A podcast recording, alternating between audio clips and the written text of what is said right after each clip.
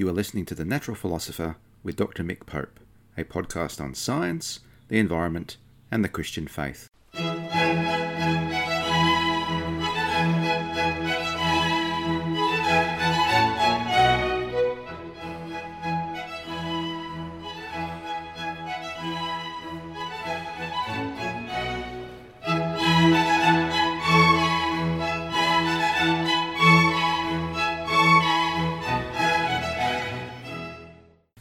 Podcast is written and produced on the lands of the Wurundjeri people of the Kulin Nation, and I pay my respects to elders past, present, and emerging of all Aboriginal and Torres Strait Islander nations, acknowledging that sovereignty has never been ceded, it always was and always will be Aboriginal land. Well, welcome to another episode of The Natural Philosopher with me, Dr. Mick Pope, and Christ is risen. He is risen indeed. I hope you had a great Easter and that it was everything that Easter is for you normally. I confess that Easter is one of those uh, times in the church calendar that's it's harder to get into than Christmas because, of course, Christmas gets the huge commercial push and you see more stuff. I confess I haven't really gotten to Lent for the past few years because it of overtones and connotations of a certain religiosity that I'm a bit wary of. But that said, I value the idea and think, yeah, one year wondering what I could do. And particularly given my eco theological bent, what that might be. What would I give up for 40 days? Could I do without my car for 40 days, for example? That would be that would be difficult. Uh, will I give up meat for an environmental reason or an ethical reason? Will I bombard myself with all the worst news that I possibly can and, and process that? So, leading up to Good Friday, that really takes effect. It's an interesting thing, isn't it? Do you think about the cross in terms of the societal ills and evils? Do you associate the cross with the environmental devastation and the huge justice issues, the issues of equity, in terms of resource sharing and the impact that our carbon emissions, for example, have on people in the Pacific? Do you put that in terms of the cross and think that those things were nailed to the cross? It's not something that you'll hear uh, very often. I went to church on Good Friday and I went to church on Easter Sunday and I heard a couple of, I guess, fairly standard church sermons for those things. And I'm not bagging those sermons and I'm not bagging the preachers and so on. There's things that they made me think of. I think that's always good. You don't have to like everything or weigh everything in the same way or it, it's very much in your attitude, I think. And one of the for those who are listening who have studied theology or you've read theology or so on, it's very, very easy to fall into the trap that you become hypercritical now, that said, in a number of disciplines from theology to science that I also do to, to any number of other things, it's important to have critical faculties. It's important to be able to pick things apart. There are a number of Christians dedicated to deconstructing certain versions or visions of the Christian faith. It's also important to be loving and kind and constructive. And so I'm not, not having a go, but on the Friday I heard Uh, a Good Friday sermon, and one of the phrases that got used quite a bit was about Jesus paying the price. And it's interesting because, you know, Mark 10, Jesus is talking about politics. It's an incredibly political statement. Don't be like the Gentiles lording over them. The Son of Man came not to be served, but to serve and to give his life as a ransom for many. And of course, a ransom, when you ransom somebody from the slave market or, or so on, you pay a financial price. So there's that sense of a financial transaction, and it's talking about deliverance from slavery. Um, and I, I, think very much from the powers of darkness. So if you translate that directly into other ideas of the atonement, I think you warp them. So you need to be very careful. So that was one of the things that, that I picked up on. And then on the Easter Sunday sermon, there was there was a wonderful attempt to try and merge or work in what's been happening in Australian politics with the the um, the cases of, of rape and sexual abuse and harassment that's been happening in Parliament, um, allegedly, and that staffers have allegedly been involved in, and uh, a current serving politician allegedly was involved in an, an historical rape.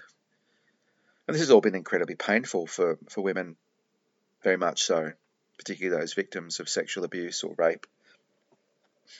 And disturbing for many of us, uh, sitting back and seeing things maybe not dealt with in quite the way in which we'd like. Anyway, there was an attempt to link this into the sermon. I thought that was really good. And then there was, I guess, your kind of standard apologetic for the Christian faith. And as you know from, or as you may be familiar with, Mary Magdalene features in all the tomb, empty tomb stories. And it's a standard argument to make that, oh, women, um, women's testimony was not reliable in the first century, so it was deemed. Therefore, you wouldn't make up a story about a woman being the first witness uh, if it wasn't true. Or that's a pretty good argument, you can say, for the Christian faith. Now, that I don't argue with, but it's a wonderful opportunity to say that Jesus elevated women by doing that, that indeed it was deliberate. Why didn't Jesus appear to Peter or the disciple whom Jesus loved in John? But he chose to appear to Mary Magdalene. And I'll tell you why. In, in Jewish culture, in various forms or understandings of Genesis 3, and you get elements of that in Paul as well, without tarring him with a particular brush. Women bore the mark of the, the sin or the temptation of Eve. And if you read John chapter 20, you remember, and I've said this before, but I want to say it again because it's very timely. On the first day of the week, beginning of a week, before sunrise, before light was created, if you will, or the, the dawning of a new day. Mary thinks that Jesus is the gardener. She's in the garden. And what does he turn around and say? Don't cling to me. Don't cleave to me like Eve was to cling to Adam. The two would become one flesh and they would produce offspring. Not because I think that Jesus saw anything wrong with sex, but what he was saying that he was in a new creation and it was a new creation, with all the connotations that that carries for renewal of the human vocation to care for the soil, to feed itself in, in a sustainable fashion, and to look after the earth.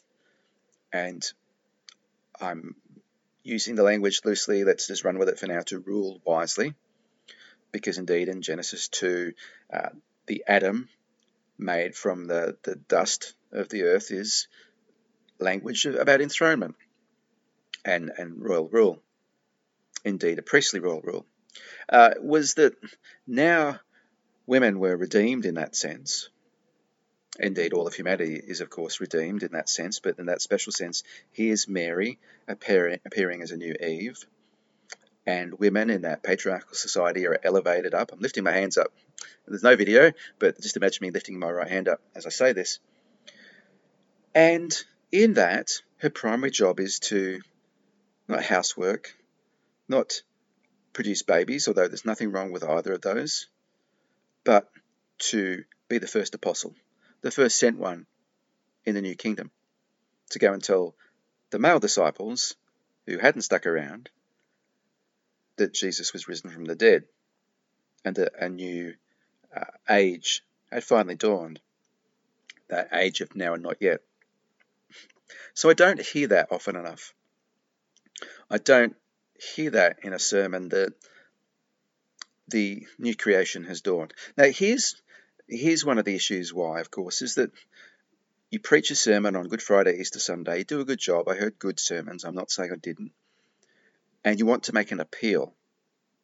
You want to make an appeal to an individual to say, assuming that they're there because they've been thinking about it, because they've got Christian family or Christian friends or so on, that one time shot for them to make a quote unquote decision for Christ. Yes, that's entirely right and it's entirely true. Repentance means changing of mind, change your mind about who you think God is, in particular who you think Jesus is, how you see yourself, and what you want the purpose of your life to be. But there's so much that could be said about that, and I know it's not going to be loaded into one sermon or one conversation, but here's the thing.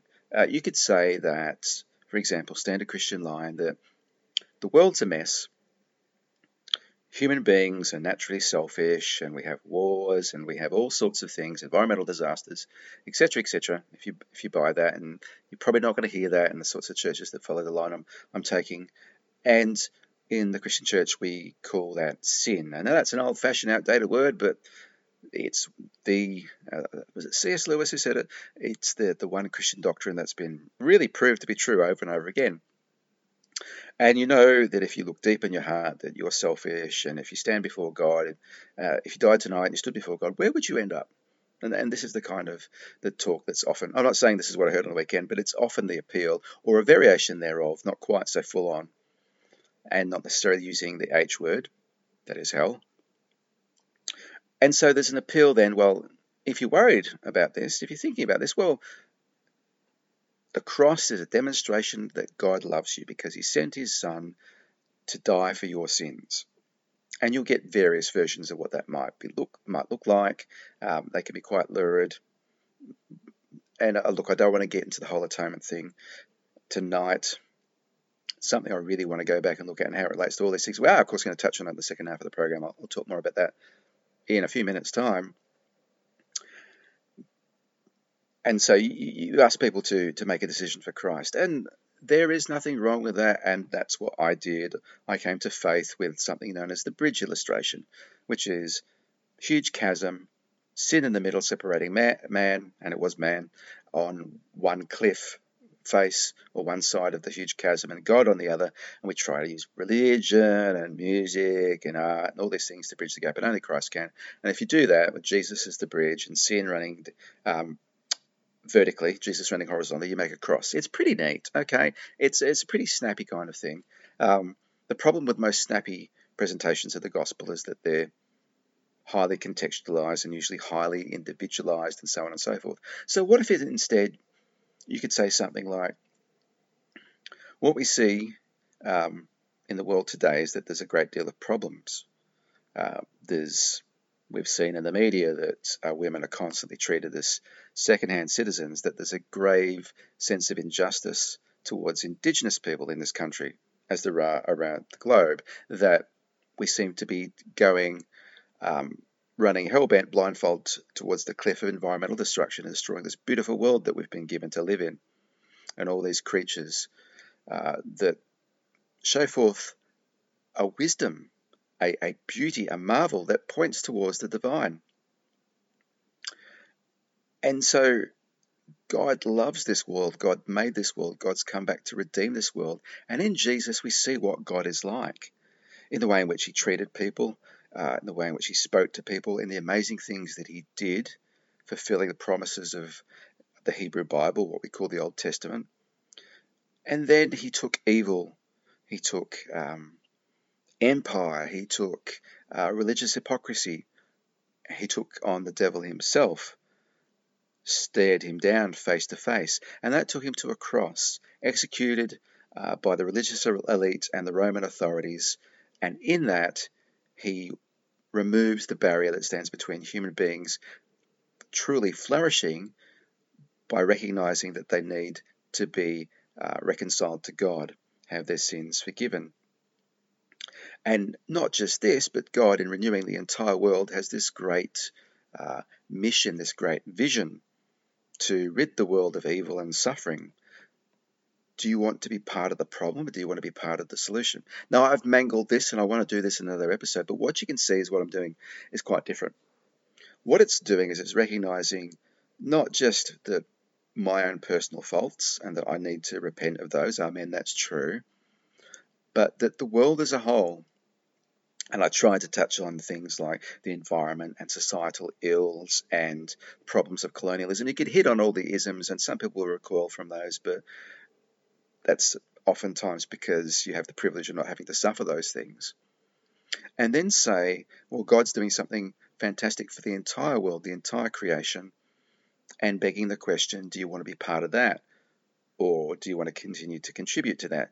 And so it's not just a, the magnifying glass on your own personal sins that no one else sees, um, cheating on your tax or whatever it is, you know, all the usual things that people will talk about personal piety issues or lack thereof. It's normally around reproduction and sexuality, isn't it? so that's the sort of thing that I'd like to hear on a, an Easter Sunday that takes the vision of the garden and Jesus is the new gardener and Mary is the new Eve and brings everything together. All the beauty that is the gospel, all the beauty that is a human being transformed and renewed in the image of God that is of Christ, and given new purpose and vocation, not just to sit around and pray all day, and that might be the vocation for some, but to understand that there are others for whom they can have a redeemed set of relationships and sense of their vocation in their job, uh, involved in environmental activism, involved in peace and justice. All these things. And yet we don't often hear it because it's a difficult thing to do and it's a, a mind shifts, um, you know, a real change in thinking. And this, again, whole bunch of really good Easter sermons I've heard over the years on Good Friday and Easter Sunday but maybe it's time to do something different and to appeal to the individual to become part of something, part of a Christian community, part of the great mission of the uh, Missio Dei, the mission of God, in the renewal of all things. Anyway, that's a, a brief uh, re reflection on John 20. After the break, I want to think a little bit more about atonement theology from um, a less preached passage around this time of year.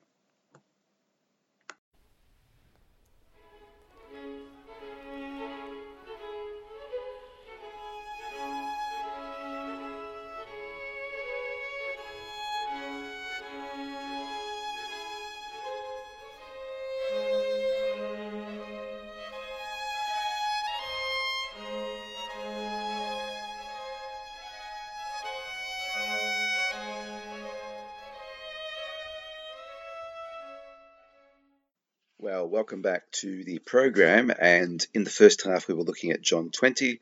I was reflecting upon Easter sermons and asking the question could we think about story in John's Gospel in broader terms and preach an Easter sermon that appealed to what God is doing in the entire world and not just in individual human hearts, and yet bringing the two together traditional Christian piety and conversionism and the great Missio Dei, or the Eco Missio Dei. So, Missio Dei means mission of God. It's often used to talk about what God's doing in the world outside of the church.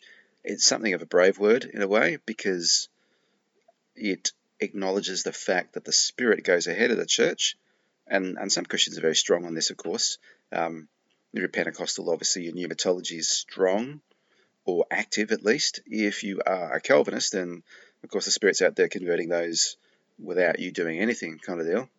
Um, there are other ways of envisaging it. So I guess I'm saying that the Spirit's active in the world. It's certainly active in renewing the world.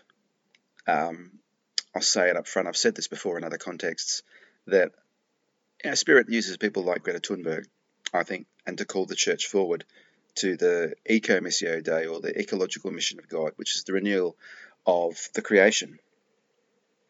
It's all pretty radical. But yeah, or maybe it's not. I don't know. It's a bit. I'll, I'll leave it up to you to decide. So again, to say I've heard some really good Easter sermons. I'd like to hear a sermon like that a bit more often. But anyway, so what about the cross? That's Good Friday. The the cross is, you know, one of the problems with the cross, and the, well, let no, let me rephrase that. One of the problems with the way in which the church proclaims the cross is oftentimes like, well, let me put, cast it another way. I heard someone posit a question what was more important, Christmas or Easter? And the theologically correct answer, of course, was Easter because that's when Jesus dies on the cross. Um, but the cross is useless without the resurrection. And the resurrection is um, a bodily one. Now, I was actually I was reading a, a, good book. I'm really enjoying it. It's called "What Is the Bible" by by Rob Bell.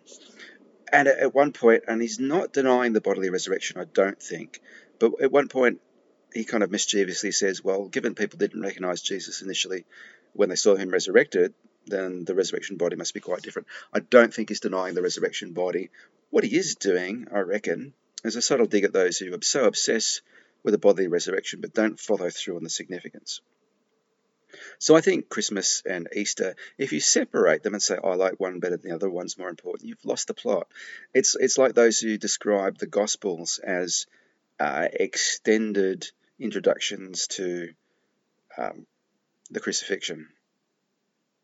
And the reason I have a profound problem with that, of course, is again about new creation theology, about Jesus teaching not how to stay saved or not, I don't know what, simply how to win converts by being nice or some such, but about what the new kingdom is like, what the kingdom of God is like, uh, what we're meant to be as children of God in this now and not yet age. Anyway, so the passage I think would be nice to hear more about. Yes, it doesn't come from the Gospels, and I know um, red letter Christians and all that, that we should really focus on on Jesus, the words of Jesus, these are Jesus. In fact, I just alluded to that, right, in, in contesting one view of the gospel, but that Paul had some amazing insight. Colossians chapter 1. He is the image of the invisible God, the firstborn over all creation. For in him all things in heaven and on earth were created, things visible and invisible, whether thrones or dominions or rulers or powers, all things have been created through him and for him. He himself is before all things, and in him all things hold together. He is the head of the body, the church. He is the beginning, the firstborn from the dead, so that he might come to uh, have first place in everything. For in him all the fullness of God was pleased to dwell, and through him God was pleased to reconcile to himself all things, whether on earth or in heaven, by making peace through the blood of his cross. That is a tremendous vision. That ties creation to incarnation to cross and resurrection. That is the gospel. And that gives us a great vision of what the cross achieves. So let me go through it a little bit. This is kind of really off the cuff, so this won't be particularly precise or thorough. But firstly, it says he is the image of the invisible God, the firstborn of all creation. Now, there's some potential problems here. Um, firstborn, when applied to Jesus, you think back to John chapter 1, it's really about preeminence. And there's nowhere, despite what some I don't know what you'd describe them, but you know, I'm talking with all due respect to Jehovah's Witnesses and Mormons that Jesus is is understood to be pre-existent and fully divine. Now that's developed language later than the Gospels and later than Paul here. Nonetheless, it flows out of a whole bunch of things uh, that you can see in the Gospels. And yeah, you need to do that work, and that happens all the time in theology. It's the task of theology. It's the task of the church. Uh, once the church, if you like it, stop being direct witnesses of things or knowing people who have been direct witnesses and writing stuff down, then it's more in the phase of writing down stuff about what's been written down. Yeah, of course, the primary goal is orthopraxis, right behavior, right practice, mission, but orthodoxy, or at least hammering out what we think is right with holding loosely, um, you know, provisionally, is also the task of the church. And so, you know, once you get the creeds, um, they're trying to really explore this mystery. But here's the image of the invisible God. So that sounds ridiculous when you read it straight off the bat. But of course, Genesis 1 talks about human beings being made in the image of God. It's the thing that makes idolatry a rubbish because if you want to look at the image of God, it's in another human being. Which is not to say that non human doesn't reflect God, but that's a topic for another time. But also says that God's invisible. So you can't construct idols. You can't make images of God as much as we try in all traditions. But human beings um, um, are that image, and preeminently the firstborn, that is Jesus. All things uh, were created in heaven on earth. That's a merism. Merism is a fancy word of saying um, from one end of something to another. So, like as far as east from west, or um, you know, you search your child's room from top to bottom to look for the favorite toy or favorite item of clothing. It's that kind of thing. Uh, it means everything, but it's it's pointed that when it talks about heaven and earth, uh, things visible and invisible. He's talking about the spiritual as well as the physical. Whatever the spiritual might mean for you, whether it be angels or demons or the things that we can't see that are part of creation that are not like you or I. And then he talks about things like thrones, dominions, rulers, or powers. And given that this is in the context of heaven and earth, it can mean earthly thrones, so thronos, and that can um, refer to um, you know temples that worship uh, the emperor as divine, and it can refer to the thrones in the vision in, in Revelation four and five. So it can refer to all sorts of both spiritual and human powers, and the way in which the two relate. And that's again too a topic too big for now, but think about Walter Wink. If you've read any Wink, he talks about institutions having a manifest spiritual dimension to them that's non-reducible, not reducible to sociology. Um, he denies the independence of the demonic powers. I think that goes too far, but to have that nuanced discussion takes another time. Uh, he himself is before all things, so he's preeminent, and all things hold together in him. Uh, he's the head of the body, the church, so, you know, think Roman society, the head of Roman society was the, the emperor, uh, the body that is the church, the ecclesia, the gathering of God's redeemed. The head is Christ. We need to remember this in all their debates about theology and, and so on. Uh, he's the firstborn from the dead. Remembering that in first century Judaism, there was a strong um, a representation of Judaism who believed in the bodily resurrection at the last day when everyone would be judged, but no one picked up on the idea that someone might be raised first, and Jesus is that one.